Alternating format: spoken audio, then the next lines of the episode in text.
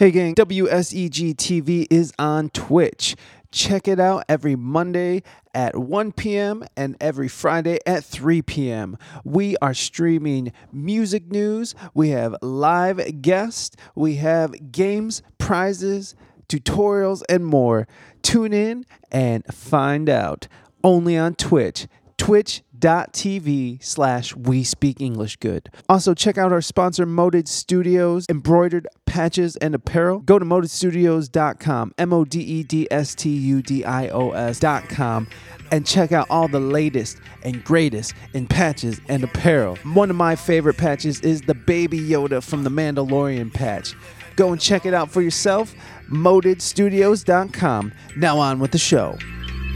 Girl, you so bad, eh? Girl, you so bad, eh? Girl, you so bad, and you know it. Bang, step on the scene, that ice on your ring, and then I'm like, damn, where you going? Where you going? Used to be mad, but now you just laugh, cause you get that bag and you glowing. Ice, living too fast, you smoking that gas, you getting that cash and you blow it. Hey, girl, you so bad, eh? Girl, you so bad, eh? Girl, you so bad, and you know it. Bang, step on the scene, that ice on your ring, and then I'm like, damn, where you going? Where you going? Used to be mad, but now you just laugh, cause you get that bag and you glowing. Ice, living too fast, you smoking that gas, you getting that cash and you blow it. Hey, uh, hey girl, you a 10, hey girl, you a 10, hey girl, you a 10, hey. Hey, just look at your friends, just look at your friends, just look at your friends. Hey, I ain't trying to pretend, I'm trying to get in. I know that I've sinned. Hey, from the first time I met you, I knew that this BS would come to an end. Hey, hey, yeah, baby, I am not a hood nigga. Hey, I'm a rapper slash drug dealer. Hey, Potty run off on the blood with you. Hey, Potty go and move a jug with you. Hey, Potty move about the hood with you. I don't give a damn, we don't need to be official. But you can tell the world that I still fuck with you. Fuck with me. Girl, you so bad, eh? Girl, you so bad, eh? Girl, you so bad, and you know it. Bang, step on the scene, that ice on your ring, and then I'm like, damn, where you going? Where you going? Used to be mad, but now you just laugh, cause you get that bag and you glowing. Ice, living too fast, you smoking that gas, you getting that cash and you blow it. Hey, hey. Hey girl, you a 10, hey girl, you a 10,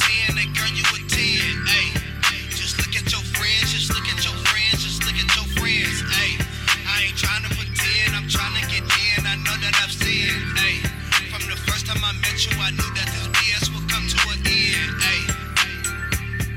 We only living in the moment. We only living in the moment. Uh, we only living in the moment.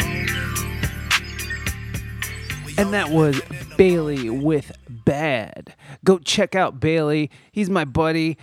His information will be in the show notes, and I suggest you go click on them and go support. Welcome back, ladies and gentlemen, to another episode of the We Speak English Good podcast. Today's guest is Mr. Kenneth Davis.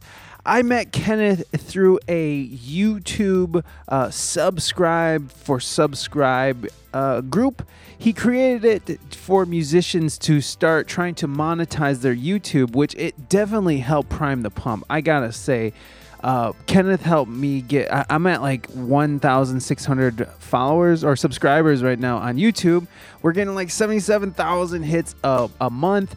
It's crazy. Or views. I'm sorry, not hits. I don't know.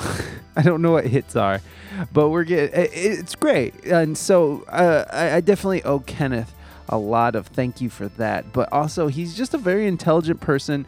Uh, he's an entrepreneur. entrepreneur. I was gonna say he, he he's he has the entrepreneurial spirit, but I was like he's entrepreneurial. Kenneth is an entrepreneur and a multi instrumentalist uh, out of San Luis Obispo.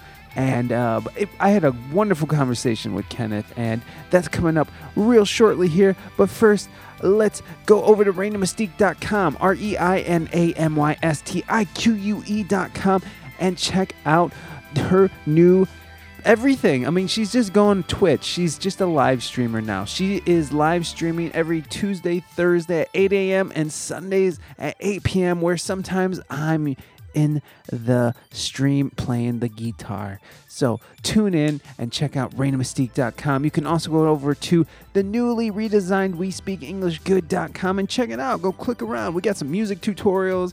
We got an About Me page. We have a contact page. We even have a show, uh, uh, a page for the new show WSEG TV, which airs every Monday at 1 p.m.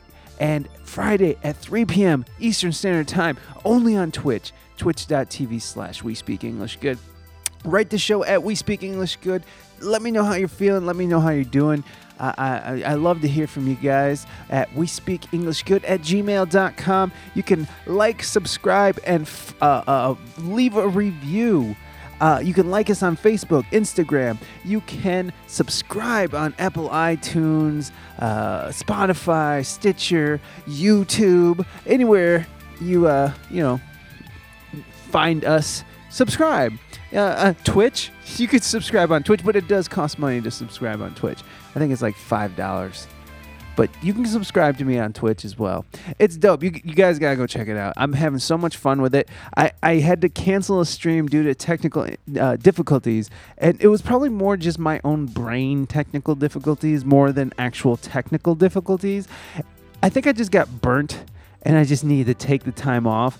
Um, but also, we were like trying to figure out why I was have I'm having these double voice. Anyways, it's a very complicated process, and it's taken us months to get this far, and we're still like. It's a daily thing that we have to monitor and, and stay on top of, but it's been so fucking fun. Anyways, uh, so uh, is that everything? I think that's about everything. Yeah. Oh no, no, no. And you also got to leave a review. Leave a review on iTunes, Stitcher, uh, uh, anywhere you can leave a review for us. It helps us be found in the algorithm of podcasting.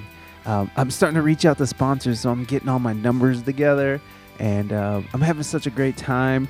Uh, just uh, expanding the podcast and, and doing the podcast, and now now we're, we're reaching out to sponsors because we have the numbers, we have we have we have what we need. We're, we're fully equipped, guys. So be prepared for more ads because I know that's what you guys love about the show is all the ads, which there's not a lot of ads. It's really me just promoting my wife and me for like 10 minutes while I talk in circles at you. Uh, but that that's besides the point. More ads. Anyways, it, it won't be that bad, but I'm just starting the process, so don't don't get too scared or anything. I mean, uh, we're having, we're, you know, we don't do terrible here, but we're not like huge numbers. But that's what's so great about this uh, this conversation, especially, is uh, we talk about with Kenneth. We talk about uh, you know comparing yourself to other people and, and how how just toxic that is. And uh, I could sit here all day and say, oh, you know, uh, my podcast don't do shit for numbers compared to JRE. And it's like, well, no shit. JRE has been doing it for fucking forever, and they, it, you know, he's changed the the landscape and all that shit. He was like one of the first who was doing doing it the way he was doing it. So comparing yourself against other people is just it's so futile. It's just it's it's pointless. It's like they're doing them and you're doing you, and and just stay on track and keep going. And that's what I'm doing. I'm I'm expanding, and we're looking for sponsorship. So so hey, if you want to sponsor us, go ahead and send me a check. You can make the checks directly to We Speak English Good. And that is a true statement. Start sending checks. Okay, you know what? I'm rambling. I'm rambling, and it's time to not ramble. Let's head over to Kenneth Davis out of San Luis Obispo. This was recorded a couple weeks ago, so we are. Um, that's it. We just recorded a couple weeks ago. Okay, guys. Uh, I'll see you guys on the other side, and have fun with Mr. Kenneth Davis.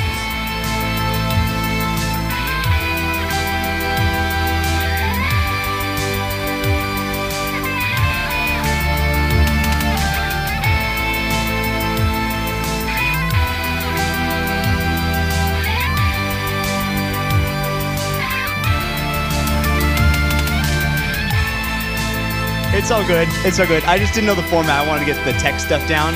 But yeah, I'm totally ready to talk. I'm, it's all good. It's going now. It's live. Sweet. Yeah, no, this will be out in a, uh, a few weeks. Uh, I'm a little behind. I was looking at, you know, honestly, I was uh, I was talking to another podcaster today. Actually, the podcast that came out today, uh, and Yeah. I was telling him, I was like, you know, I'm sort of banking a lot of episodes right now because I'm not sure where this is gonna go. And right now, people are really want to talk, and I don't know if it's gonna get so bad to a point where people are gonna be too preoccupied to want to talk to me about their career you know, if they can't buy food for their children or, you know, like the Yeah, dollar sure. has bottomed out. And, you know, these are worst case scenarios. But, you know, I'm thinking about it and, and, and now that I really think about it, like, who the fuck is going to want to listen to a podcast if the dollar bottoms out and they can't feed their fucking kids? So I guess it doesn't matter. Anyways, I'm sorry to lead off in such a dark way. How, how have, okay, so let's try this You know what though? That's a good point. Same with creating art of any type. Like Yeah. your your your um, seashell necklaces aren't going to sell as well if people it's like are get it done now, bread. man. Get it done now. Well, that that was my idea. Is like bank it, and if it does get to that point where maybe we are going through a rough patch, you know, Mm. I'll have enough to maybe get through the rough patch until things sort of get back to normal. But I don't know. I, I think that's honestly a lot more what it's going to be like. what. Like what you just described. I think it's I think things are going to start returning back to normal. I mean, Yeah. like we can't stay this way forever. People No. are not going to put up with it. I'm surprised they have as long as they did. Yeah, they're honest. not. Obviously, they're not putting up with it. No one's gonna. Be, I mean, here's the thing. I, I know Yeah. that this is an imposed thing by our government, and it's for our safety. But it's still an imposed thing by our government, and we shouldn't forget that. And we're gonna want our rights and freedoms back when this is over. We're gonna want those freedoms back. So uh, I encourage people to remember how it was, uh, because we're gonna want it back, and and and we're not gonna and, and not to settle for anything less than that because fuck that you know what i mean like all of a sudden now Yeah. we're not allowed to leave our house after 10 or something and and after the corona you know like this is how tyranny starts you know um Yeah. some kind of. it actually of scared me to see everyone accept this so so passively because again I, I get that it's for safety and and so there's Yeah. you know it's really hard to disagree with science or statistics or anything like that but at the same time it is it does pretty much go against every civil liberty we have and hold dear in this country Yeah. and you know if the government can decide when they want to execute martial law at any time that's a scary precedent to set. Yes. And and and you're right. I didn't think about that even how passively everyone was just very much into it. Uh and, and you know like and for the first few weeks you know everybody was sort of like oh i get it blah blah blah. Uh, but you know after being home and and you know seeing things how they're turning out and and how they're developing and then how everything became so fucking political like they they couldn't wait to make this shit political it, Yeah. it well they do uh, with everything to be fair I know, but, like, newscasters for Christ's sakes, this is like this unprecedented thing, and they just couldn't. They just couldn't do it, and it's an election year, you know. So I mean, I, I, I guess if I was a politician, I'd be jumping on the bandwagon as well and piling on. But Sadly, dear you wouldn't make it as a politician if you didn't. I, I suppose It's the kind of Exactly. thing, you know. exactly, it's built into the system to be a piece of shit. So that's fun. Yeah, Uh, I, I, I personally, I've been thinking about this a lot today. Um, I really think if the government has a diligence to protect us by enforcing a stay at home, I think they have a diligence to also um, negate or skip rent. Yeah. I, I, I, I, I've been thinking about that because I really do. I, you know, I'm a pretty firm like capitalist. I'm, I'm a little bit more conservative as far as like economics and fiscal stuff goes. Yeah, and so yeah. I, I do believe if you spent money to buy a property, you put labor into building that property, you have the right to economically benefit from the use of that property. But Hmm. if the government is sees fit because the danger is is you know seen to be so high that they have to keep us in home, I don't I don't see how anyone still has a right to earn money off of rent. Yeah, yeah. That, that's a that's a solid point. Um, I know that there's more to rent than just collecting rent, like maintenance and Well, yeah. lawnmowers and, and stuff Sure. like that. So so it does go beyond just one per you know, like somebody owning property and and you know collecting money on it. But there's also loans for them. So, like, Mm-hmm. if you're a property owner, you probably aren't in a bind because of this, because there's all these special loans that the government's putting out. So, there's a lot of economic assistance up top, and then it Mm-hmm. all rolls down to the bottom where you get 1,200 bucks, and you just, you know, hopefully, you you know, that covers you for two months because it's been looking towards March March 16th. That's about two months of stay at home, and I'm not personally in a position where I can't pay my rent. I feel very fortunate of that.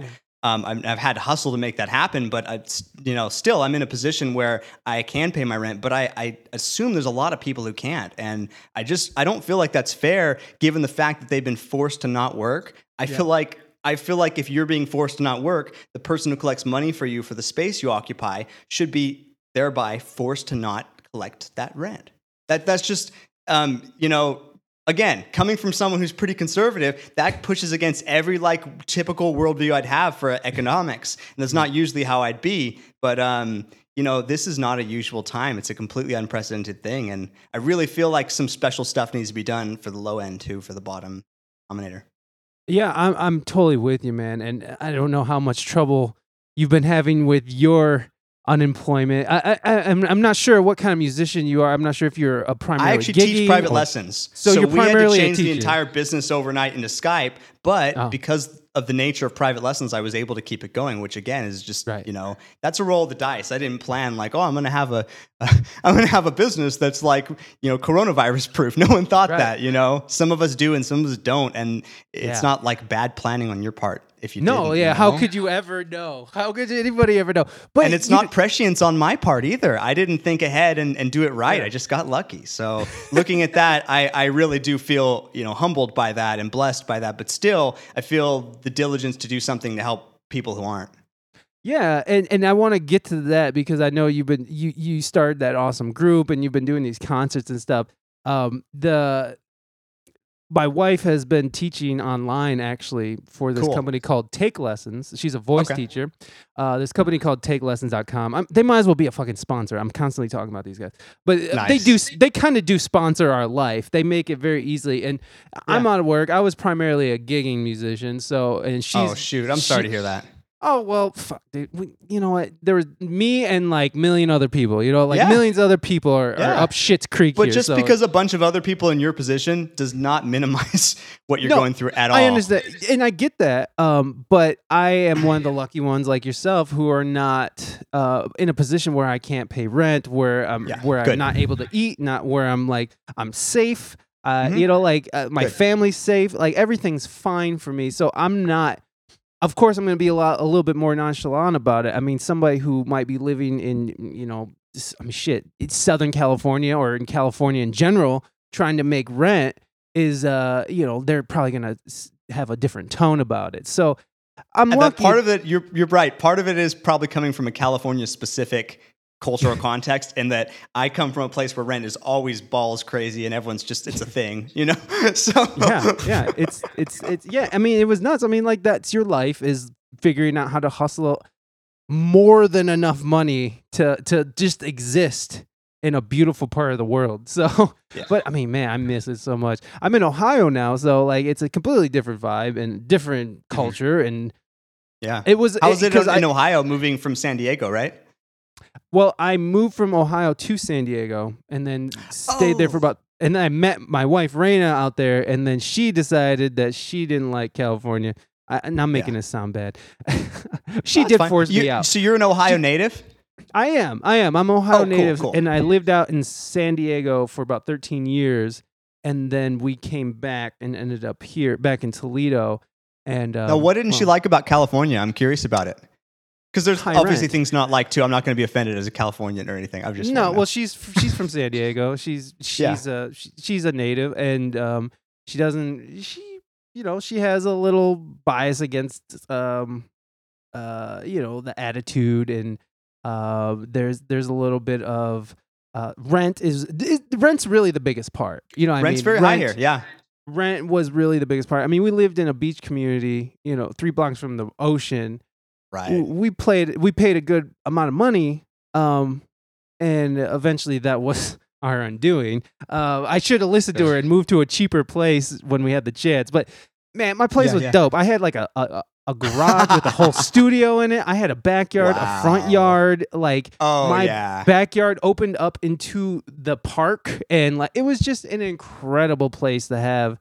And I feel um, like that's I- worth it. I feel like it's worth it for It you to live part of your life there and pay a lot too much for rent just because it's I Mecca, agree. you know? It's a Exactly, Beautiful and- place. and and there was and, and San Diego offered me like a lot more opportunity than I I had Musically, here. yeah. Musically, uh, I mean it's a destination. Toledo is the place that you drive through to or, stop off for gas. You know what I mean? Like it's Sure. a city. It, it's a real city with real things, and, and you know I was very surprised. I f- I I work full time here. You know, like it was actually a very, um, it was awesome to come back here and come to an actual developed scene because when I left this town, Yeah. it was shit show central. There was no work, Yeah. and it was just everybody talked shit about each other. It was just a shit show of a scene. I ugh. when I came Yeah. back, you had all this support, and people were like, you know, everybody's just you know trying to big up everyone, and and you know That's people are giving each other gigs, and you know like. Mhm. I mean, that's what happens when when the money's flowing, though, right? Like when the money's flowing, Yeah. everyone seems All to be happy. rise But, together and everyone gets generous. Yeah, for sure.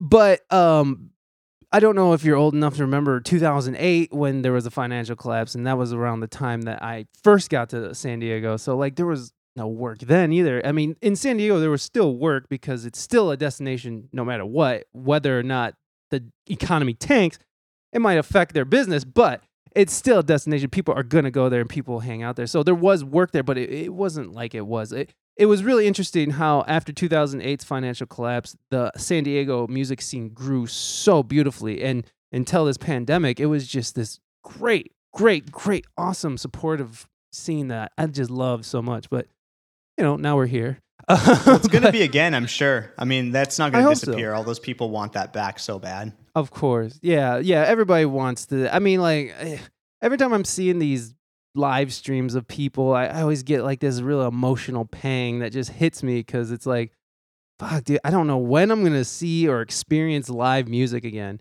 It's not even playing for people. It's it's uh it's experiencing it. Other people playing it, you know. So it's it's it's it's it's, it's sad, but uh, you know, like like they keep saying, we're all in it together. So I, I think we'll be okay.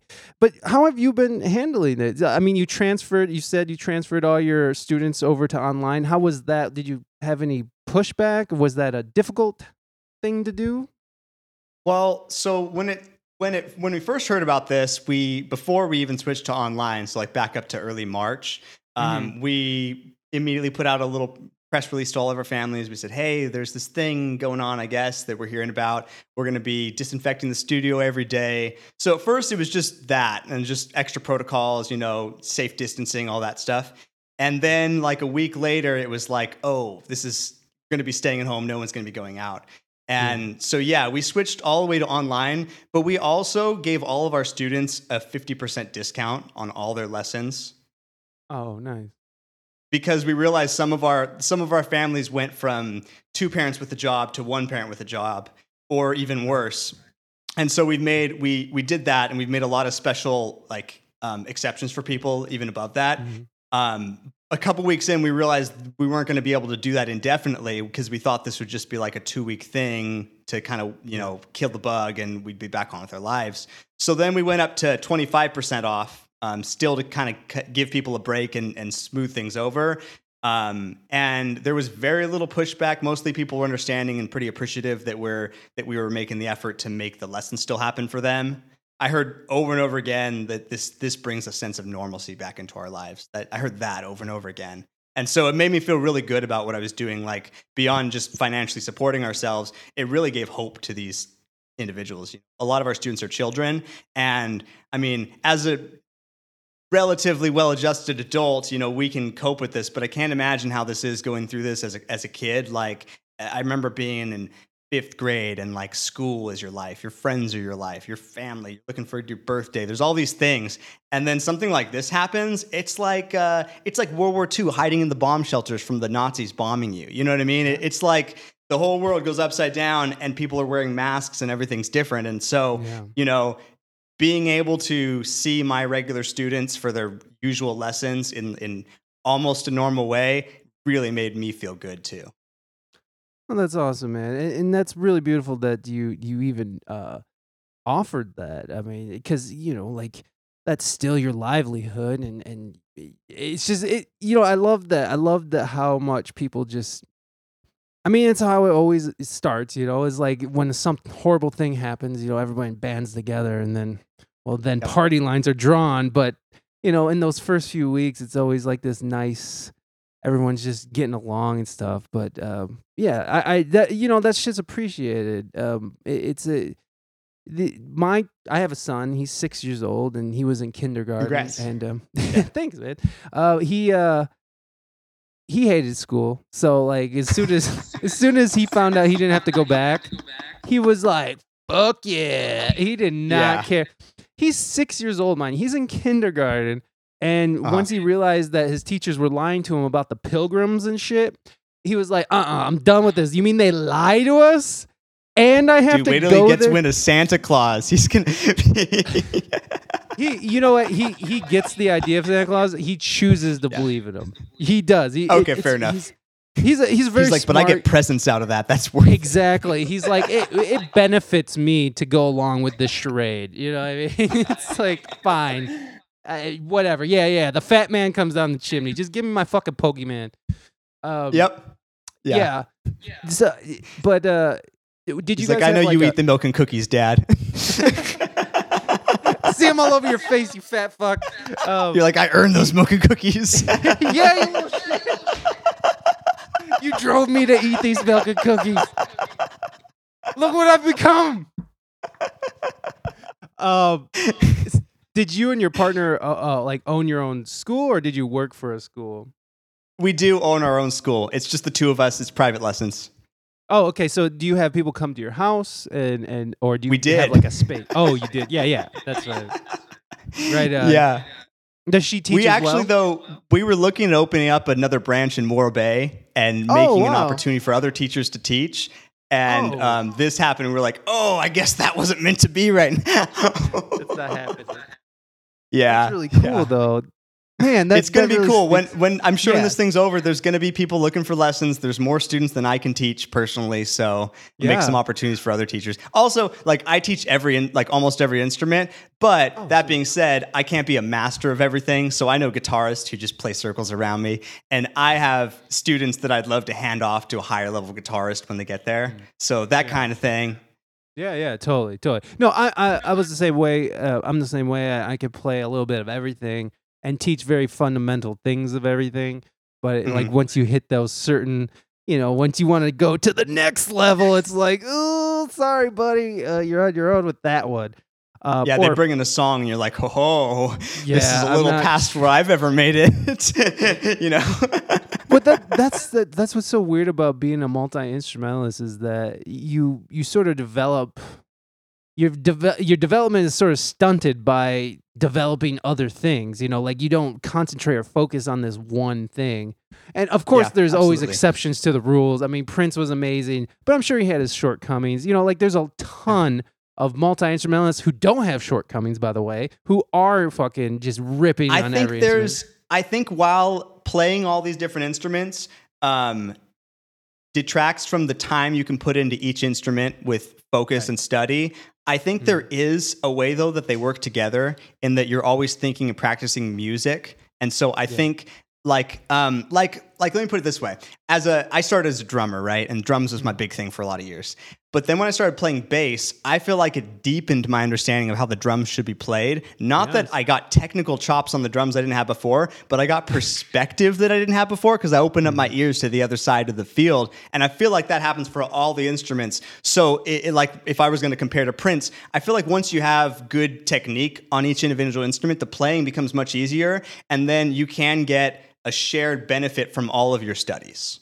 Yeah, I absolutely agree with you. Uh, My, I guess my point was is that it's it's hard to master an, an instrument when For you're trying to master four instruments. Yeah. some people Yeah. are super athletes with music and just can. You know, some people taste music and and see sound so they can just fucking pick shit up and go. Oh, like Jacob Collier or whatever. Jacob fucking Collier, what an asshole! God damn, calm down, bro. I get it. Your voicings are incredible. You have amazing range. You can play everything really well. No, I, I love Jacob Collier. He's great. Um, I know man, Jacob. was- it's it's a it's an interesting thing because um I, I I knew Jacob Collier, but I didn't like I didn't I only watched like two videos of him. Right, I saw the thing with Herbie Hancock and I saw him do a lesson, and I was like, dude, that guy's champ. That was my Yeah. ini- initial reaction, current rea- day reaction, and then I heard about the meme, and and it was like, oh, Jacob Collier ruined my childhood or something like that, and then I was like, and then I was like. Who is that? I gotta look this up. He's like the Nickelback of today. I, I need to know about this because I love making Nickelback burn jokes. Like I want, you know, a concert that's Yeah. so bad that if you only paid a nickel, you'd want your Nickelback. Like, yes, love it. right? So I looked it up Sick and I thought there was really interesting comments on the Jacob Collier thing. One person and like it was like a master's thesis he wrote on it in his comment. It was it was on like Twitter or something. But and he was like he was like, you know, and there's all these people you've been working really hard for music and it's it's daunting to see someone much younger than you play so so much better than than you and to a lot of people it's discouraging and their initial reactions to lash out with and I was like, "Oh, that's interesting." So people hate Jacob Collier because he's so good, but it's also because I think he they feel like he has a smugness about the way he presents it.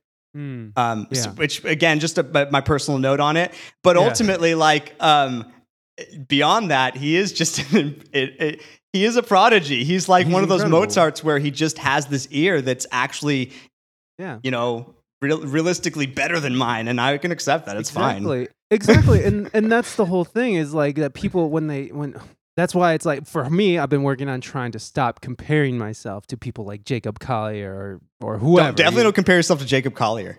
But like whoever it is, it could be the other multi instrumentalist guy who's working the scene. You know, like no, whatever compare yourself to a drummer at the wrong gig. You're doing good. But you know, like but the people do get you know caught up in this uh in comparing themselves to it, and, and you just I understand have to that. understand. But but Well, on some level, people- music is a craft, and I feel like the craft side of it can be compared, and that's okay. Like Yeah, you can look yeah. at someone's how fast they can play a, an eighth note run and be like, that guy can play that run 10, des- 10 beats per minute faster than me. That's just there's no getting around it. right. Um, But then on the other side, I feel like I feel like that is a technical way of looking at music, and that's not actually how we experience music at all. Um, I'll give you a good example. Okay, um, if you see someone play guitar pretty good, you're like, okay, played guitar pretty good. But if you see a five year old play guitar pretty good, it changes it, right? Why? Well, he's younger. I mean, He's younger, and- right? So it's more and, impressive. And you wish you could, yeah, and you could, and you wish you could be that impressive when you were that age, or now even. Same thing. If you see Yeah. a guy who has one arm play the guitar pretty good, you're Mhm. like, holy Yeah. What? It's inspiring. So the Right. thing I would say is that everyone has a different degree of talent, everyone has a different degree of experience, everyone has a different degree of resources and availability. Like maybe you don't even have a guitar. What it, how good are you going to get, right? So so you you put everything into context and perspective and then music is ultimately a perform it's like a conversation and everyone has a voice and everyone's voice is worth sharing and I don't believe in that mindset and I, I get that a lot of people have that mindset that's like, you know, I'm going to compare myself to Eddie Van Halen and if it's not as good or better, then no one's going to want to hear it. I don't think that's true at all. People want to hear your voice. People want to hear your song. People people love to hear other people being real and authentic and emoting and expressing themselves. Yeah, yeah, totally, man. Uh, it, it's, I mean, just, just you have to understand that this is not a level playing field. Like life in general is not a level playing never field. Um, and some people, like we are talking about, have the resources. Some people just are born with that thing in their brain that just allows them to absorb information rapidly. And Absolutely. so, to compare yourself against other people is is just ridiculous because, well, life's not fair. Like, and to go and and and and to put yourself down and to feel terrible because you're not hitting that and you're not doing it like that and it's like it's just Oh. self-destructive and it's it's just it's nonsense and it's it's not worth it if anything seeing people who are better than you should inspire you It- it- like you were saying y- y- it should Yeah. it, it should light a fire on your ass and be like fuck dude i need to go home and do my scales i need to run so, i need to practice to the fucking metronome again ah. Sure, sure. Uh, uh, that's uh, it's it's interesting on this quarantine. I've been doing so much less music um, than than I would be if not uh, on quarantine. I, I've actually shifted a lot of my energy into um, into uh, uh, uh, the clerical work of things. So like my podcast, I've been I've been just with the YouTube. That's how I sort of came on to you. So you know, Mhm. you've been doing these cool things like giving people opportunities to continue their lessons at half cost, and then obviously uh, that's unsustainable. Uh, but but you also did this really cool thing that um, uh, uh, by starting this sharing is caring. Now, is that your project? Uh, I know there's sometimes I see labels on there that says like founding member. hashtag. So yeah, uh, yeah, it wasn't originally my idea. I saw this hashtag I follow you, you follow me, And I was like, this is cool. I'm, I'm going to get in the running. I make all this, I make all these videos and I spend so many hours on them. And then I never put the time and effort into marketing them like I should. You know what I mean? That's Right, my right. own, that's my own failing. And so I was like, you know what? I have some extra time in quarantine. I'm going to throw all that time at my pet project, my music that I love to make and share with people. And, you know, more than like, more than like making money off it, because again, I, as I said, I'm, I'm okay on money. I just wanted people to hear the songs that I made. You know what I mean? Because I'm really proud of them. Just just like everyone else, I think should be of their own voice. Like I've worked really hard to become a great musician, and I made this. I made a whole album of all these different instruments and got to feature artists and like, you know, I'm really proud of those accomplishments. So uh, when I saw that, I was like, cool. I'm gonna I'm gonna get in on the thing. And as I was scrolling through the comments, I saw some people saying, "Hey, this should be a group." This, a couple people saying like this should be a group like there's all these everyone posts this on their page and they're all disparate. And it gets the point because this the way it works everyone posts and then it blows up where you can't follow them all. There's too many comments and if especially if they're on multiple pages. So i was like all right i'm gonna take some initiative. I made a group. I went and invited everyone who i was following and left them comments for one day. And then i went and spent a whole day and commented on all the different i follow you threads. I searched them all up and let you know commented, did the thing. Here's my YouTube channel. I'm following you. And and by the way, there's this group. Yeah. That and and and so you were just like, I'm going to do this group, and oh, so you were pulling people from other groups. Um, not other groups, but other com- comment threads because there was Oh, no okay. group. Oh, okay. now okay. I looked it up and there's a couple other groups, um, Yeah. but I think they started since I did, and and Yeah. um, that's actually my next move is I'm going to go post to the other groups and start to let them know, hey, we have a big group here that's over 400 people. Your group is 200 people. Your group is Yeah. 300 people. If we put all three of us together, we're like we're there. So so I mean, it's it's actually it's pretty amazing how how cool it's been, and and um, I just want to highlight that like. I just got the ball rolling, but from there, everyone else has been so amazing and supportive, and like the, the all the artists and musicians, like everyone's shit is fire, man. Yeah, yeah, it's been amazing. I I've literally been most of my last few weeks of of interviews have come from those from that group. Wow. I, I've talked to people in Barcelona. I've talked to Yeah. people in Latvia. I've Mhm. Talked to people. I've talked to a Broadway percussionist in New York City who's living through this shit, which oh, cool. is next is that week. Chira Hero? Chihiro, yes. Yeah, Chihiro. I didn't know how to pronounce her name, but she's awesome. I love her Yeah, videos too. she's amazing, and she's so she's just uh she's just a lovely human being, and uh, uh, the convers the conversation I had with her. I mean, because she puts so much value in gigging, and of course you would.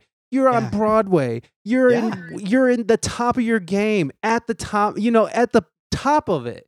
Yeah. y- You know, New York City, Broadway, baby. That's that's. they say people- if you can make it in New York, you can make it. And like she was making it in New York. She was doing just fine. She was just starting a, a run of Miss Saigon on Broadway, and um, I didn't you know know, they had pit percussion underneath the stage. Wasn't that wasn't Oh, that video so interesting?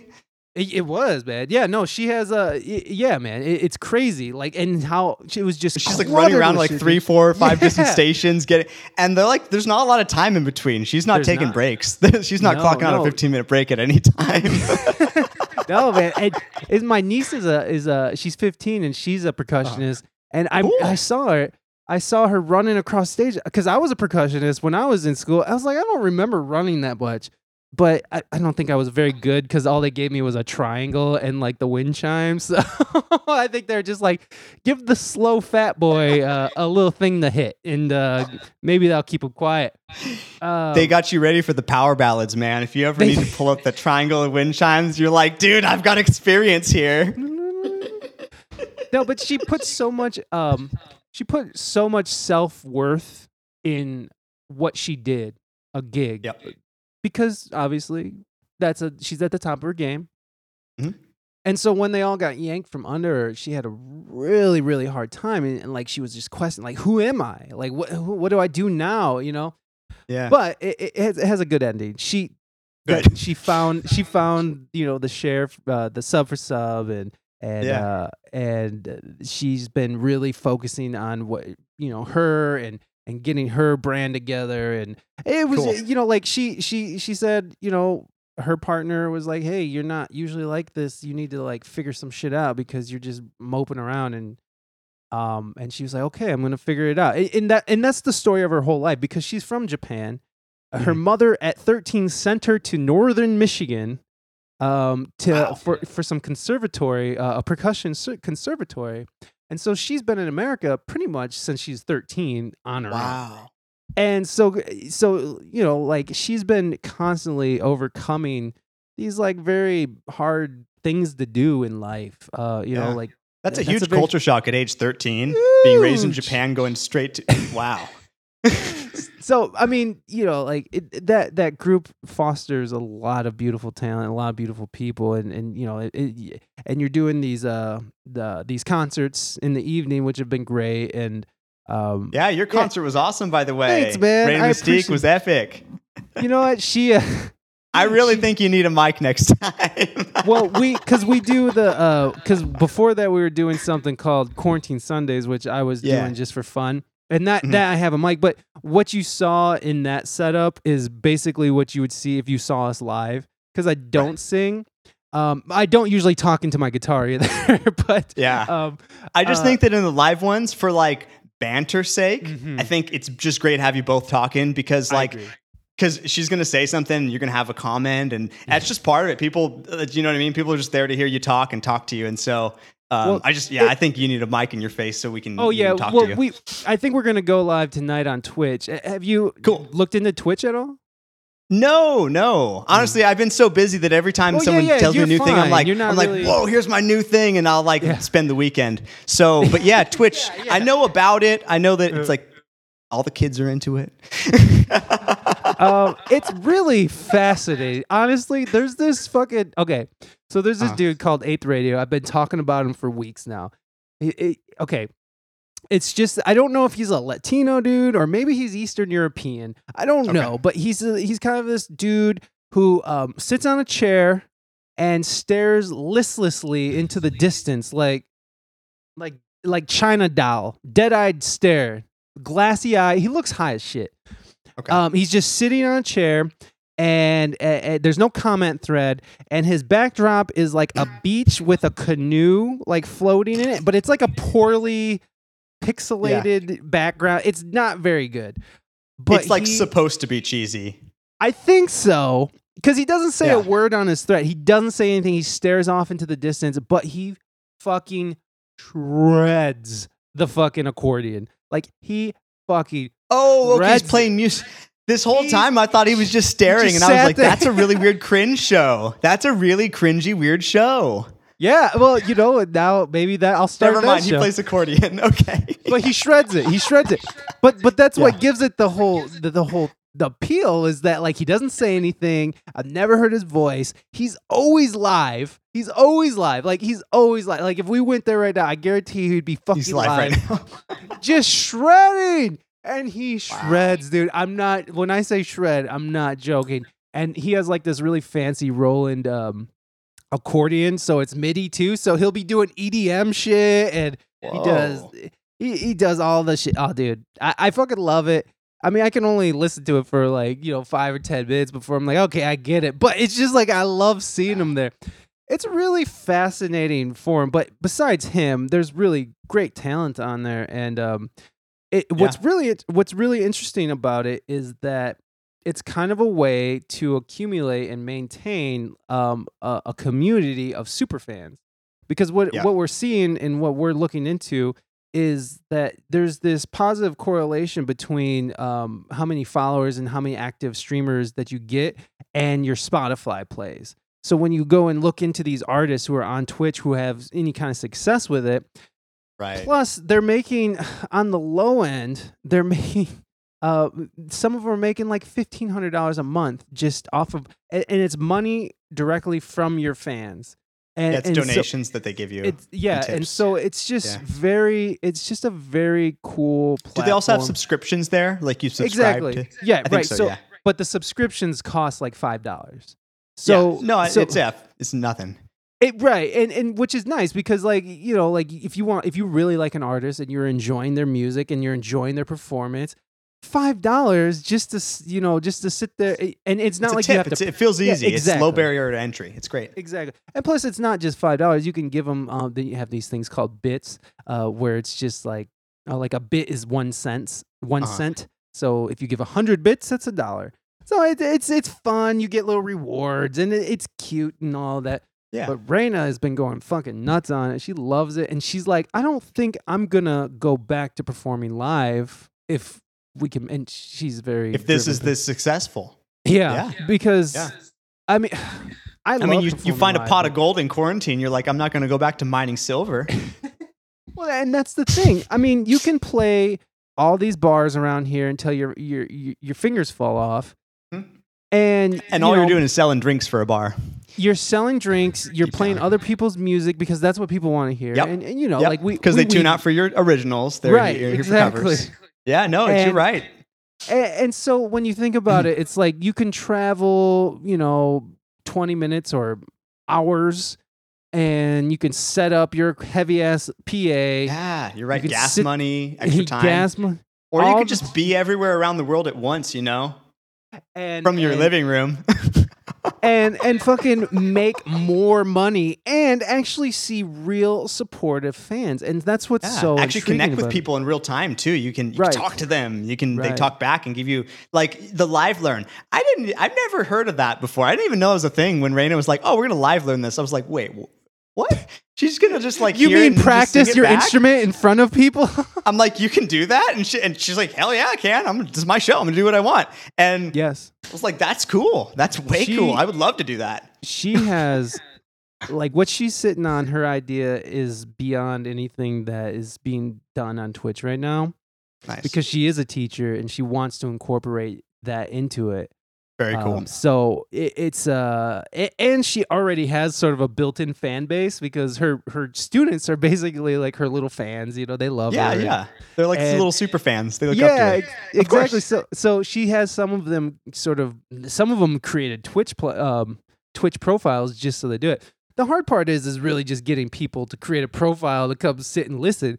Uh, Yeah. Facebook is really easy because you already had an account. You've been you've been uh, growing this account since college. You know, like Yep. it's it, it's and you- and so does your mom and your grandma even Yes. right exactly. but you want to invite them to your show and you know it's exactly. they're not going to figure out twitch No, and, and so that's You're the right. difficult part is getting people to actually just tune in because it is a relatively small market. It's it's about three million users, and Okay. a majority of those users are gamers who. i was going to say that the gaming's huge yeah. on there too probably the biggest thing exactly. It is Yeah. the biggest thing, and so I was it- thinking of just playing some some retro games because I used to be a huge gamer. I really haven't been for like you know must, a lot of my life. I put games away, but then Right. like you know as I got a little bit older, I'm 28 now. I was like you know I'm doing well with my business. I'm like thriving. I'm doing well with my music. I could I play a couple hours of video game if I want. And so I got this emulator on my Mac, and I'm playing these old school games that I could never Oh. afford when I was a kid. I played the demos of. Yeah, And I was like, this is so cool. I get to play the whole game and it's like free now online and everything. it's a completely different- yeah. dollars. yeah, it used to be you have to pay for the thing. And as a kid, I like, I didn't have a job. I didn't have allowance money or anything. So I was like, you know, someone else is going to get this game, not me. Maybe I could go to someone's house and play it. yeah, basically. But like a lot of us live that life. And so it's cool revisiting that um, uh, from a completely different perspective and being like sure. super easy now. You can play all the games you wanted to play and as a kid. Yeah. And because some people are going to be like me that have the nostalgia factor that want to tune in, I was thinking maybe vintage games would be something Dude, that actually gets followers on. Twitch. Yeah. I mean, I mean, I know you're already busy, so he, hey, here's another time. I know, but that's what I'm saying. Like, I'm very interested. These all sound like fun things too that make money. So it's like right? throw more, throw more at me. You know? well, it's well, ever since this thing started, a, a big part of this has been, you know, talking to musicians about, well, what the fuck are you gonna do? Yeah, you know, exactly. What are you gonna what are we gonna do now? So it's Did you been see really last fun. night's artist, Vince Simo? Oh my god, he was so good. Oh my so god! good. I just He's spoke with him. He's a friend of mine. He lives in SLO Oh, here, and he was telling me that that because of what happened to him, he's basically just doing stream consultations now. He has oh, like the Oh, wow. best tech. He's got the like two camera system and the Yeah, audio I all locked down. that. And so his main job now is just doing consultations to help people out with their streaming. And he said he's I- busier than ever now. I might have to reach out to him. My God, You should. You definitely should. He's freaking worth his weight in gold. He's awesome. We're we're, He's got the um, Midas touch. he well he's um i love yeah because i actually went out and found him on twitch and followed him because i'm considering doing one um mostly Reina wants to do it i'm considering doing one but i'm just not sure how i would present it but Right. um I, and like incorporate the podcast within it too Can we do like a Twitch thing together, like where I feature you or you feature me? If so. I got you. I'm there. well here's the thing here's the thing you have these fucking gamers who set a precedence of hd quality so you have to have this like $3000 computer tower that's water cooled it's not that much you, you can get something decent for about $1500 um, go pc though you have to go pc Really? Um, okay. Yeah. and, and you have to basically build it out this ain't some shit that you're gonna just be able to buy from best buy you know what i mean Wow. so No you- way. yeah it's it's tough so that's the other part is like we're running So our the barrier to entry is actually pretty high for that because the yeah, Yeah. a- And, and that you see i mean the people having the most success on twitch are the ones with a clear Yeah. signal everything's yeah, because you're because if there's all these things out there, you're not going to tune into one that sounds crackly or that's cutting out. Like you're going to tune right away. Yeah This so- generation does not have attention span for your technical bullshit. don't they really don't they do They not don't. give any fucks um but so like the biggest thing about it is is investing in that computer because right now she's using her um macbook yeah. and that's i I mean that thing is about to fucking take flight it's you know and, and at one time it just went poof you heard uh, literally an audible and like it just went Oh, off That's bad. That's very bad Is, so stream, is it on a is it on like a raised cooling thing? you know what it's not Even I just that, that's 20, 30 bucks might help a lot. wow. Like an extra Yeah. fan that cools it. I've seen those on Amazon. I was gonna get one for my girlfriend, but um, but she doesn't do like a bunch of techie stuff. She's just doing like word processing and emails, and I and she has a nice laptop that can handle it. yeah yeah But if you're doing That- like stuff where it's really taxing the processor, and those things will they cook, they get hot. Yeah, they do, and and I mean they you need a water cooled fucking tower, so it's like uh, Wow. that's that's a big part about it. But I mean, we, we're adults now, and the great thing about us is that we've been building this business, and we're able to sort of. It's like it's time to like why not? Like we've been building this out. Let's fucking Yeah. invest. You know, like invest in ourselves. I will never say no. Reina is very business minded, very technical minded. I am reckless abandonment. You know what I mean? So Sure, sure. we work It's a together good very well. balance. It is. It really is. And so Because then on- you're always seeking out wild opportunities, which I mean, sometimes there's a huge benefit to that. Just just exactly. speculating, and then you have that balance that rock. You know, hmm And, and and you know she does too. I mean, it was her idea to move to Ohio, and we're actually doing way better here than we ever Good. were in San Diego with Good. music and everything. I mean, just just people who want to hear our music. It, it's it was just very weird.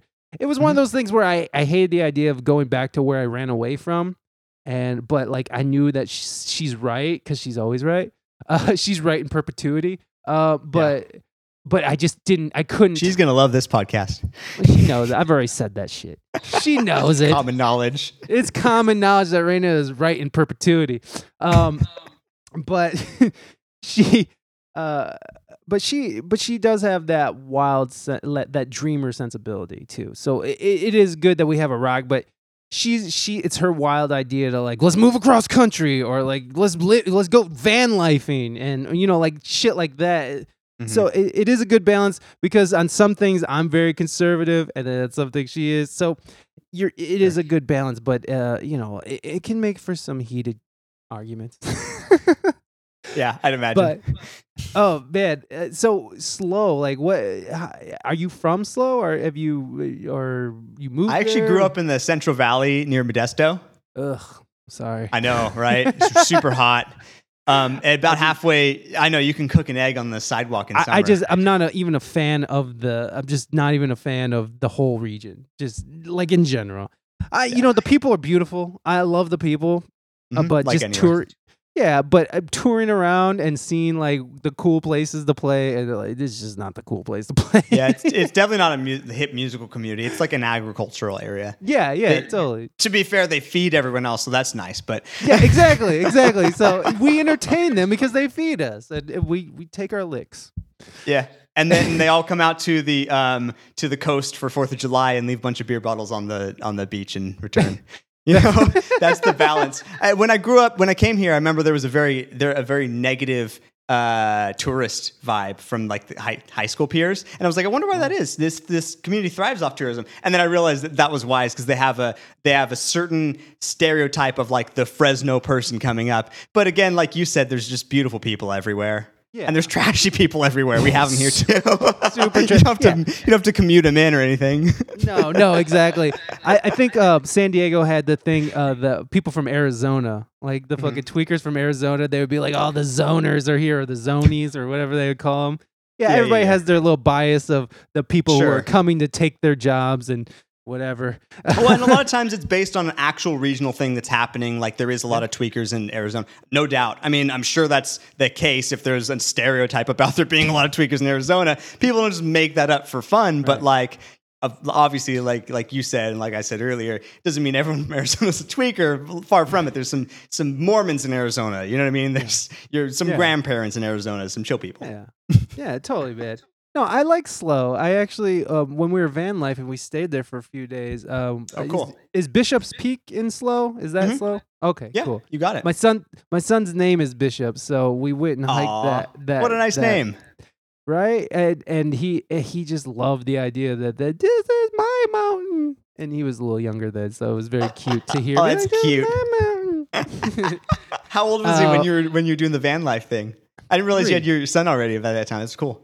Yeah, he was three. He was three. Yeah. Uh, well, that was actually how we ended up here. We van lifed, and Mhm. then um, our, our our plan was always to just end up in the Midwest, but it was we van lifed to that new life. So Do you have was fun. family in where you're from? That why yes, yes. I, I actually. I actually live at my mom's house. I live with my mom, which sounds horrible, but I, Mm-hmm. it, at this at this time and uh, like I'm really grateful that I live with her because she's the type of person she she wanted to keep work. She works at a nursing home, and she Cool. wanted to keep working. And she's a little bit. She should have been retired, but she loves her job, so she wants to keep going. And and she's like, you know, I want to be there. She wants to be a member of the team, and I mean, now they have some cases over there, and I just I'm I was gonna say that even she- during this, like yeah, well, she she finally her supervisor came up to her and was like, "Hey, you should think about this shit." Because they were preparing, and they, she she kept seeing them taking out beds and preparing like triage parts. And Yep. now, after about a couple weeks of her being gone, we just found out today that there's a whole cabin infested with COVID over there. So my oh, mom's glad- like, I'm glad you guys got her out of there then. Oh my god, I was just which by the way, I didn't get her out of her. There's no getting her to do anything. she she came to the conclusion she got her out of herself- there. she got herself out of there, but I was very I was very adamant about it. Obviously, I care about Yeah. my mother. Uh, but you grew up in uh, in SLO. Uh, what what was? Oh no, I'm sorry. In the in the in um sorry Central Valley. What what was uh what was music like for you there growing up? And uh, Well, what was your I- relationship I- with music there? It is fair to say I grew up in SLO though too because I moved I moved up halfway through seventh grade Oh, okay, yeah. So you and I wasn't hugely into music until then anyway. So like when I was a kid, I played recorder and band and I played saxophone. I got pretty hard into that. Mhm. And sixth seventh grade is right when I got into drums. okay. and that's when I became like a big music fan and studying music and and all that stuff anyway. So that all happened on the Central Coast. So to be fair, I don't really have a big concept about what that scene's like, except for from playing with Patrick Contreras and doing some gigs with him in the valley down there. Oh, okay, cool. Well, what what was SLO like with music? SLO is SLO is a cool scene. I, I've been I've been told by a lot of traveling artists that it's like the mecca of gigs. Like I loved are it there. Like like because I don't think we Busking is good here too. You can make yes. good money busking. Yes. It's just like insane. When I was in high school, I was in a gypsy swing band, and we Oh, were nice. like incredibly popular here. We made the rounds. We we got to the point where we were like a regional success, where like Oh, everyone great. in town would know our band. And still to this day, people are like, "Oh, you're the drummer from the Red Skunk." band." I'm like, "Oh shoot." I haven't even talked to those guys in like a decade. That's great. Great that you you have that you had that kind of influence in your town, man. That's beautiful. Like just, people still remember the the good old days of the gypsy Oh, yeah. swing band. Yeah, no, we we got super lucky. We had a we had a um, I dated this girl named Molly Reeves, and she had this cool idea about a Django Reinhardt inspired band. Ooh. She like put the whole group together. She was pretty brilliant, you know, to give her credit. She found this female violinist, so we had a female guitarist who played like like Django Reinhardt, ah. and a female violinist who played like Stéphane Grappelli. So it's like you, you're seeing these young, like 18, 19 year old girls playing this classic music. Everyone loved it. We wore like fur coats and we had this whole like dapper approach, right? And so, like, as as high school kids, we already had our our branding figured out and all that. So I feel like we just kind of stumbled onto that, and it was largely due to Molly Reeves and her contributions. Um, but I will Thank say Molly. that I've always been a very aggressive, business-minded person, and I was the one who booked all the gigs. I scheduled all the band rehearsals. So, but so when I joined the band, it was like taking that brilliant idea and putting a V8 motor in it, and we just charged. Like we went hard. Yeah, you know, like we were talking about balancing relationships, but like being in a band is a relationship, and having somebody who has business minded and having someone who has like a brilliant creative mind. That is such a great. If you guys can just Yep. get along, I if they know, could just and- get along, it can And work. that is eventually what broke us up because, like I said, she was my girlfriend. Oh, was past tense Was. knowledge. So you're 100% right. I, I couldn't take credit for what she did with the concept and with the Mm. songwriting. But again, I, I couldn't also give myself no credit in that I know she she's wasn't going to go book all those gigs on her own and, and Yeah. that type of thing, you know? yeah, yeah, no. so it- that it balance worked really well. Yeah, man. Uh, so you you did that. So when did you make the switch from gigging? Because you gig out a little bit still, right? Uh, Yeah, but yeah, you're right. My primary thing is teaching. Mhm. I, I I joined a, I started working for conservatory a few years back, and um, I just started taking teaching really seriously. I actually took a break from that to go on tour though. So you know, musician life. It's when the Yeah. opportunity strikes, it strikes. Oh, there was a female banjo band. They wanted to hire me to play percussion and wash. I, I play washboard and spoons and stuff like that. So Yes. I was like, yeah, I'm the ideal percussionist for your group. There's no way you're going to get someone who plays in in genre better than me. And I have nice. I had like nice, like fancy looking short pants and like the whole get. Up. So I was like, yeah, like I've got a whole costume for this gig already, Yeah. basically in my I was closet. made for this. You guys, you guys just I hire was, me. yeah, I, I trained for this throughout throughout high school and like my early adulthood. So Have you what, have you ever have you ever uh, bailed on a gig to take like maybe not a higher paying gig, but maybe a better opportunistic gig? Which I know Mm. opportunistic is kind of a hot word there, but I don't think so, and I don't think I've ever missed a gig. I'm very proud of both of those things. mm, like integrity wise. I, I don't think I'd bail on a gig. Well, uh, what I could do though, I've seen people do, and I wouldn't feel bad about, is you you have a gig, a bigger opportunity comes up, you get your gig subbed by someone else. So I would certainly, um, I have done that where I had a gig with with my band, the Sunny Nights, at a winery, and then I got a gig uh, with Patrick Contreras in Fresno, and he's like Jimi Hendrix on violin. He was just Oh, nice. so fun to play with and really good guy. So I was like, yeah, I want to do this, guys. But what I did is I hired another Sunday Nights band member to just have a Sunday Nights band that doesn't feature me. And so I had I, I booked the gig. I had all my bandmates cover it for me, and they were stoked for the opportunity because it's just another gig for them. It meant the pay all went to them, and you know got cut less weight. So they were actually really cool with it, and and you know it was m- another opportunity for them. But I wouldn't ever just just bail on a gig because I think that would uh, I think that would show poorly on my own integrity. Yeah, I was the only the re- I was thinking about that before while I was setting up. I was because I was thinking about it this Mhm. time where I, I I I did just that, and I tried my damnedest to get like replacements and shit, and Yeah. I just couldn't. And I was like, well, it was kind of like the idea of us pursuing Twitch now and maybe stopping playing mu- music in bars because at the time I was mostly getting paid off of just gigs, just cover gigs. And I was like, this is an opportunity to, because like the band that was asking me is this band called the B Side Players, who, um, who had a very good time, a good run, and they did really well, like in the late '90s, early 2000s. Um, Oh, cool. and- so they were already now like an established group. Oh yeah, they're they're established, and like the Nice. people that go through there end up playing for bigger bands because the uh, Carlos, the the singer and the manager Mm-hmm. and the writer, um, he he has he's a wide network of friends, um, especially in the That- reggae. that's a good opportunity. Yeah. So I at the time I I I bailed on the gig and and I felt terrible and it was just like fuck dude I'm sorry and I couldn't get replacements and people were mad.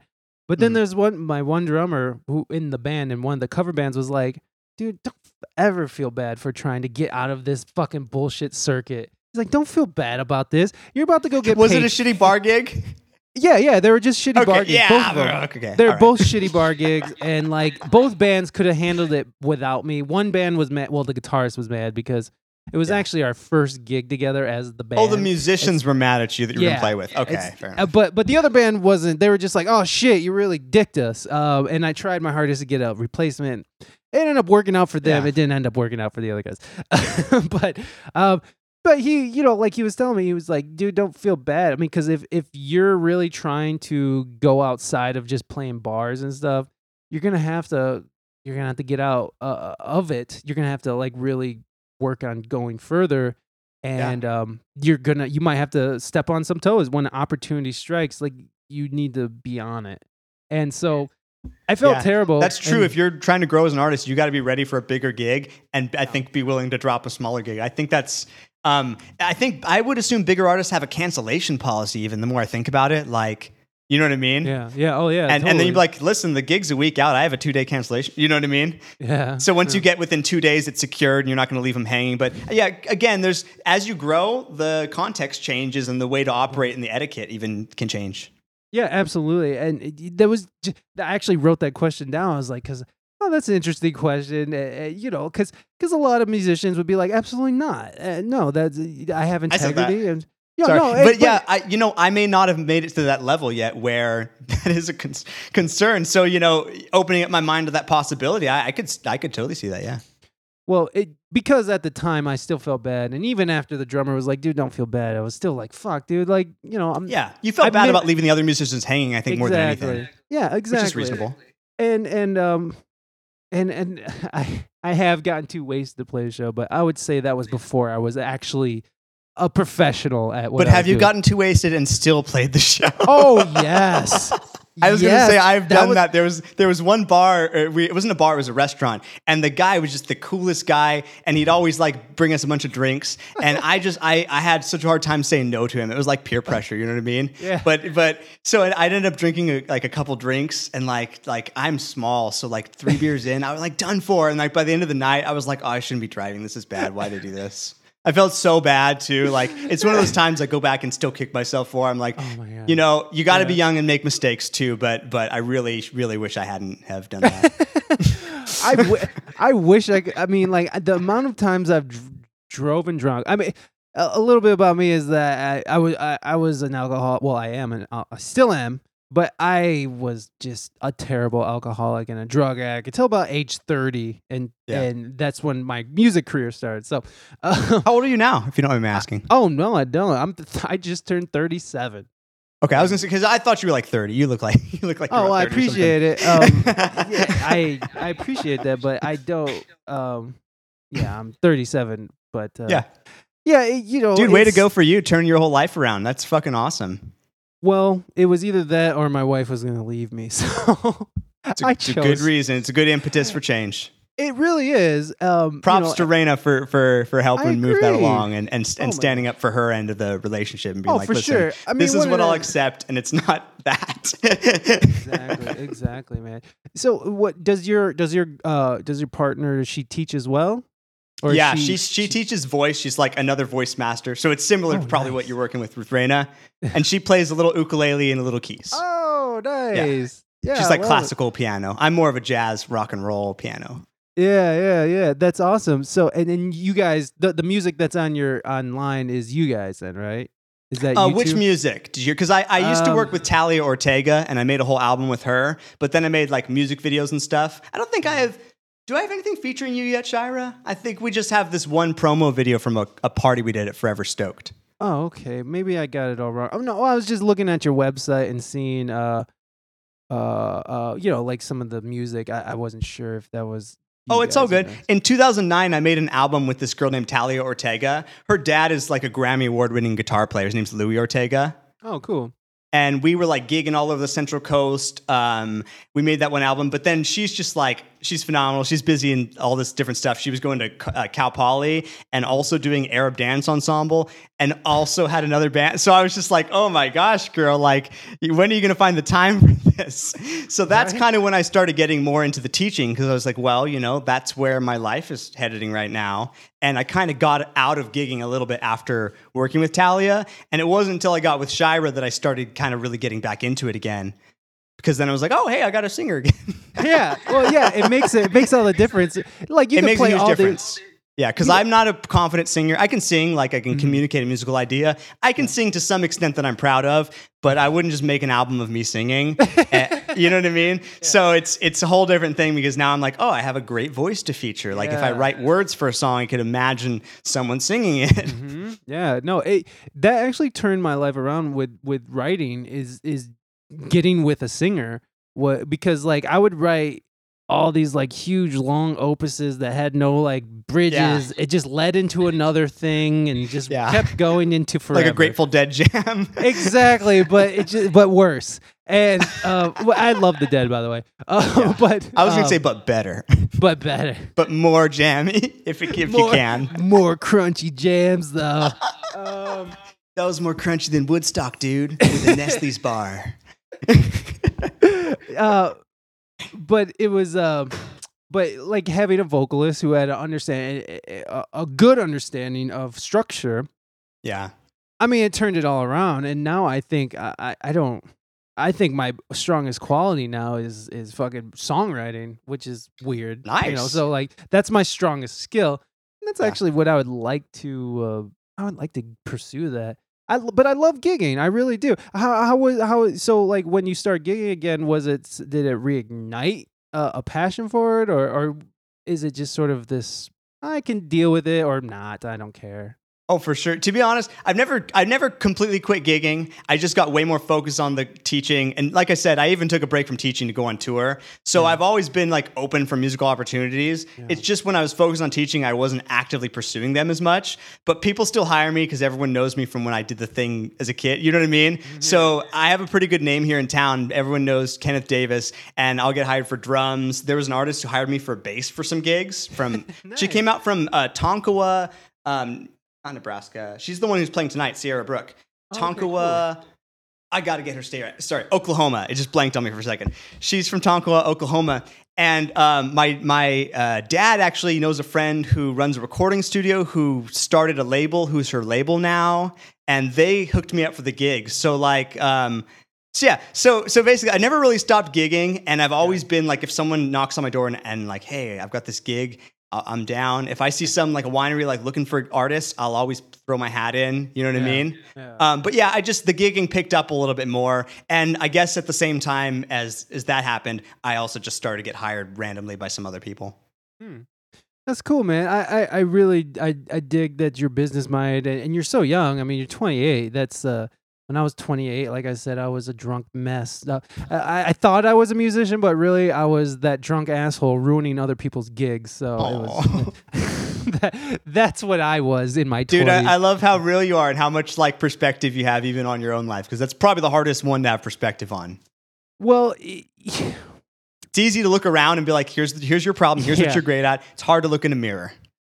Well, it's like fuck, dude. Y- You um after you quit drinking or quit doing drugs or whatever that thing was, Yep. you realize that it was all just this cover for pain or whatever. Yep. Escapism. And- you're hiding from something. Yeah. And so all of that comes back Mhm. and you either get consumed by it and you become the angry sad person or you fucking put on your pants one leg at a time yeah. fucking yeah. put you know get yourself you dust yourself off and fucking face the fact that what was really happening and it would if i didn't take this kind of self-examination uh, my marriage wouldn't have lasted i wouldn't have been able to um, maintain relationships in music i wouldn't have been able to build a network because i just i mean like i just i'm an antisocial dude coming up you know like i just alcohol was a great social lubricant, but uh, you know, so I had to learn how to actually be a person, you know, like a, a real person who could communicate with people, which the podcast has helped tremendously with that. So Sure. it's it's a you have to be able to fucking really be self-critical. I think as a musician as well is like you have to be self-critical, but not to the point where you're putting yourself down. But you Yeah. have to Again, I to- think it's cool to be self-critical on a craft level. Like, Yes, you know, you want to get your craft. If you're looking at an analytical, technical Mm-hmm. style, then you know that's the mindset for it. But I just think that beyond that, you know, just just put away the comparisons because you Yeah. know ultimately it's not a mindset that's productive for Nope. anything. No. Yeah, and y- exactly, exactly. I mean, and it all and it all correlated as well. It's like as soon as I started getting my life back together or together, because it would Mhm. never uh, get together until I stopped doing those things. And uh, you know, like it, my music career went up, everything went up once I started. Like, I mean, you just it, it, it took me a long time. You know, it took me a fucking really long time to get there. And and you know, so it's when I see people who are young it used to piss me off when I used to see these young prodigies be fucking just ripping it, and now it makes me so happy to see like young people being successful, and uh, be only because I shit my twenties down the toilet, thinking I was some kind of musician, being an alcoholic. So, Yeah. and I appreciate those years, I really do, because I had a blast. I mean, it was a fucking incredible time to be young in Southern California, uh, coming from the Midwest. Fucking, you know, lose a bunch of weight because I was a big fat fuck. Uh, Yeah, you, know, mentioned that. I was like, yeah, you look like you're in good shape. but I lost weight out there, and all of a sudden you're getting attention from girls. So there was uh, these. Uh, my twenties were the shit. You know what I mean? Uh, Yeah. there's there's nothing like it. But I also wasted a lot of time that I, I really wish I would have just been putting into my craft. And you know, I'm hitting I'm hitting levels in my playing now that I probably should have hit when I was 28. You know what I mean? Like Sure, yeah. um, uh, but you know, this is what happened, and um, and I, I I'm better for it. I experienced that, and I know what that is, and and now I'm, you know, uh, it it fuels me because now I have a better perspective on how to approach life, and, and that's what it's about, man. All, all that is like experience. All that is wisdom. I, Yeah. I truly feel on some level that like people need to experience it for themselves, or at the best case scenario, they'll always have a sneaking suspicion that maybe that wasn't true. Like I'll give you Yeah. an example, right? You tell the kid, "Hey, do, do, don't touch the hot stove; it's going to burn your hand." Right? And you can tell them a thousand times, and they're going to have this concept that you don't touch the hot stove and it burns your hand.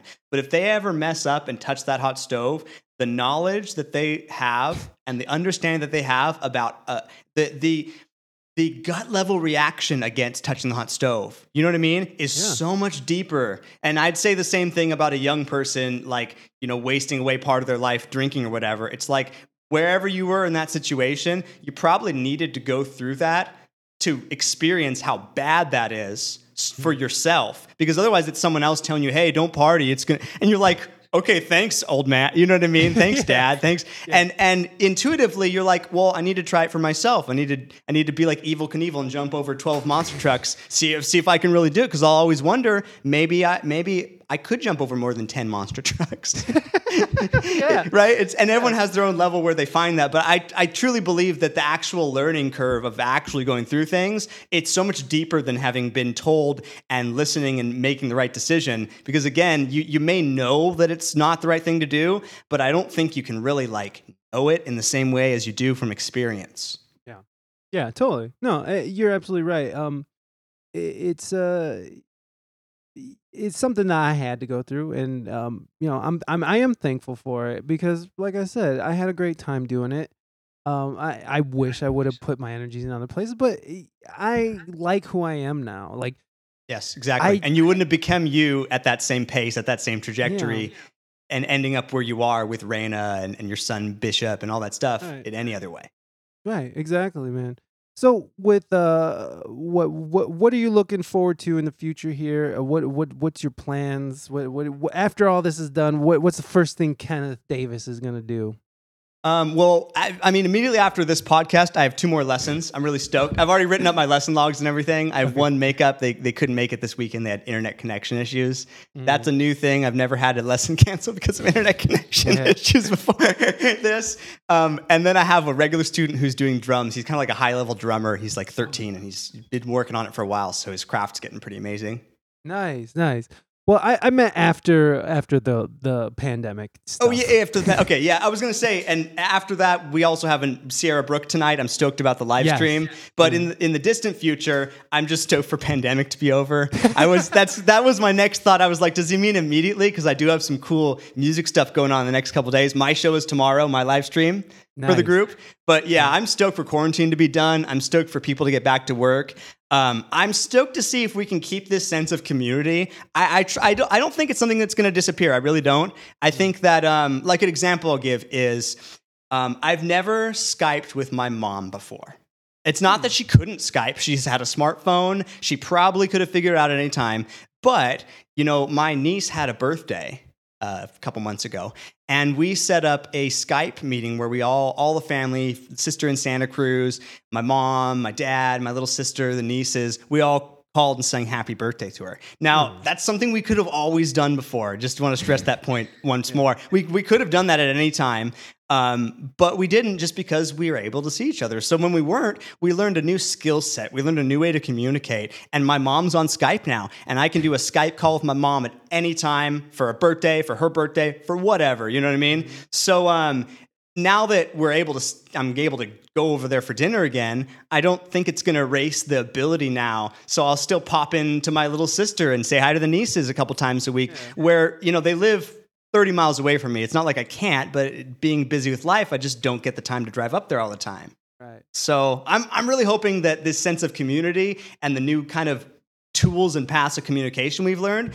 can stay alive even while everything else is available. The sh- same with the sharing is caring, um, and also same with people just helping each other. Yes.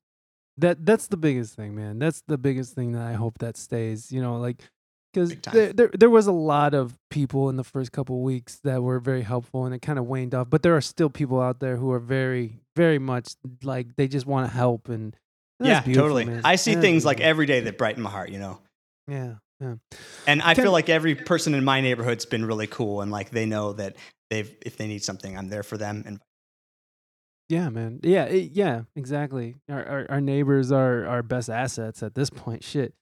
Um, yeah, Well, Kenneth, I really appreciate you talking to me. I appreciate, you know, like the the group and I appreciate your just your spirit. It's it's beautiful and like I love that you just want to help and and be that happy and spread joy guy who teaches children and that's wonderful, man. Uh, and uh, I'm really happy you came on the show. I really appreciate it. Thank you, Mike. Thanks for hosting me. This is a blast. I was really happy to be be on here and be interviewed. Um, again, I loved your guys' live set too. It was fun to see you guys performing and, and be there for it. And Yeah, um. I before I let you go though, I want to Mm. know too. That last question you asked me, I want to know for you too. What is what's your post quarantine plans? Where are you going to be after this? Um, I haven't really thought of it. That's funny. That's really funny that um I asked that question, but I've never thought of it myself. It's such a good one. I'm legitimately curious too. You know Uh, what's well- what's going to be going on in your life. Well, it, it just depends. I mean, like if the bars open up, you know, and if there's money to pay musicians, then I'll probably get back into that. But I'm sure I- the live gigging is going to return because there's a lot of people Yeah. that want to go see a live gig right now, more Oh, yeah. probably more than ever, and there's definitely money in it for venues like more than Mm. ever. So, yeah, yeah, totally. People are just dying to get out there.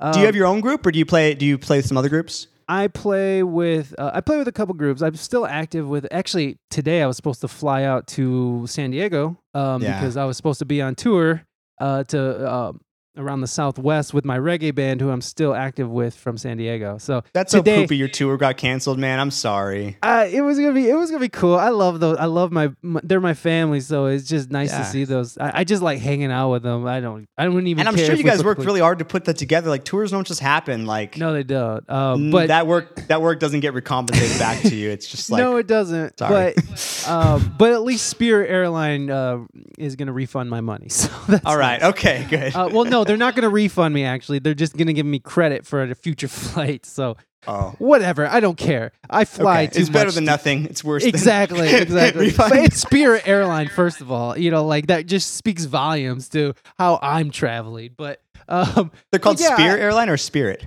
Spirit, Spirit it- Airline. Cool. they if uh, they're they're like the most hated airplane company in the world. Oh, world. are they? I haven't heard. I'm not familiar with them. well, it's probably because you fly like a normal a- airline that doesn't fucking. I charge just you never for fly anywhere. I haven't flown in a while. it, it's fucking it, it's just it's the seats are uncomfortable like the Yeah. people are rude uh, they charge for every little thing they like even have bad people. How do they do that? because people are bitching at them for having bad service Uh, but yeah. here's the thing if you know what to expect and you know that i'm gonna go to Sir- S- spirit it's gonna be shitty service but i'm gonna fucking get to my place on time and and, and not on- even on time but at least i'll get there safely and um whatever. It costs like a hundred bucks to fly across the country. Sweet, let's do it. Wow. But but you but you gotta go you gotta go into it with that mentality like this is gonna suck. yeah, you got to be like, I'm gonna have these noise canceling headphones on the whole flight. exactly. and and you know what? You're good to go. So to get back to your question, I probably will. Uh, I'm gonna see how this Twitch and online thing goes because I Yeah. definitely will never stop gigging. I, that's just a part of my life. Uh, sure. I'll never stop playing music, but um, as in continuing, like I, I think I'm just gonna start a new job because um, that's what musicians and artists do all the time. Is they they acclimate. They they Mm-hmm. Yeah. shit happens all the time yourself.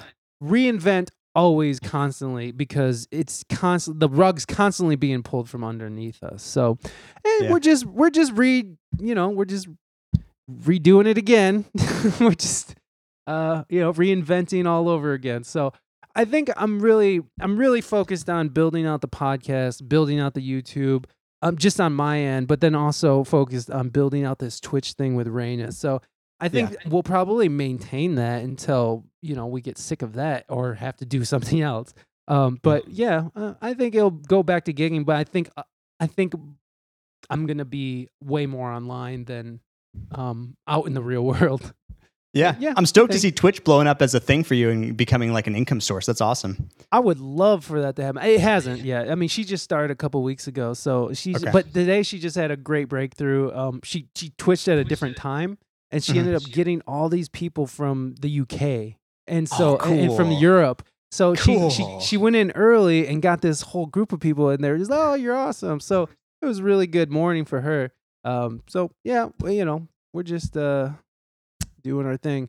So I might miss the show tonight, unfortunately, because I might be playing Twitch. But I, I'm all in for Kenneth. So I, I appreciate it, Kenneth. I, I really do. Again, I, I really do appreciate like everything you're doing and and for just being a good person out there, just trying to spread good vibes.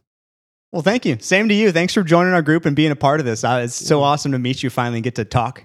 Yeah, man. Right on. Oh, Well, by the way, is it Mike EP or is it Mike Ep? It's Mike EP. I've been saying Uh, EP this whole time. I was like, like a music release, I think. Exactly. Yes. Yeah, Uh, okay. it's my stupid stage name. That You're the extended production. You get the full mic. That's right. well, you know what's funny is like we call EP is you know like the short ones now, and LPs know. are the long and the ones. L. Yeah. Ex- So- uh, is, it the so short I'm- one now? I thought LP was the short, limited production.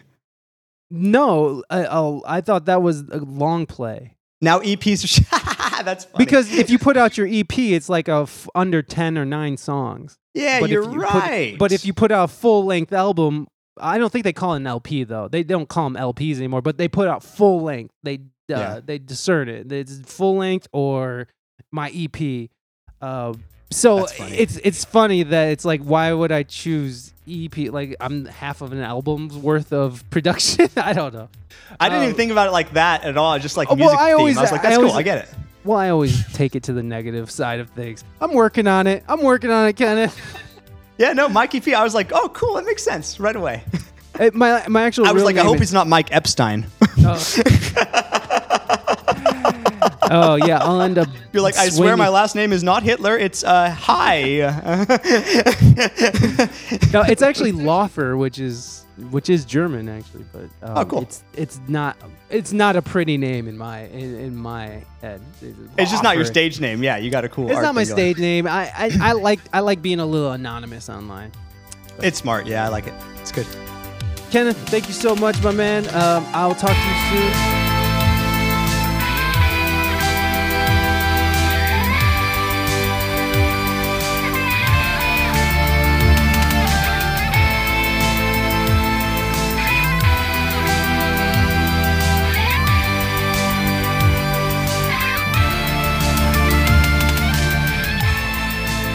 Thank you so much, Kenneth. I appreciate you coming on the show and uh, sharing your story with us. Uh, you can find Kenneth at kennethdavismusic.com. And you know what? I'm going to just spell that out for you guys so we don't get anything uh, um, mixed up here. Look, I'm actually online right now. Hold on. I'm doing it. Here we go.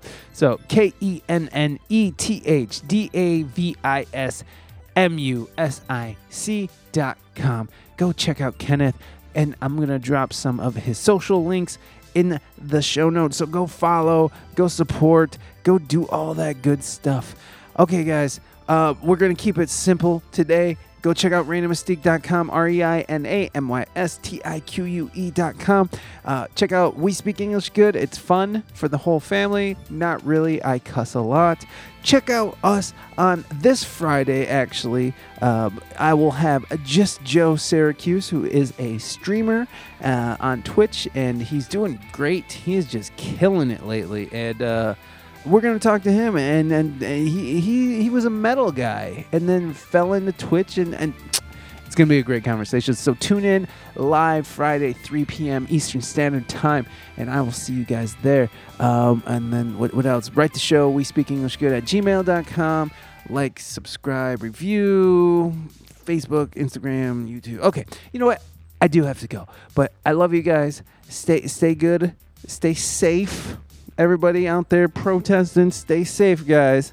Let's not forget what the pri- what, what the main objective here is. We want, you know, just stay peaceful and and and uh, let, let's not get sidetracked with. you know what? No comment. Just no comment. I love you guys. Just just stay safe. That's all I care about. Keep it peaceful. Stay safe, and and and uh, and and be good to your fellow human beings. HJs for everybody. I'll talk to you guys soon.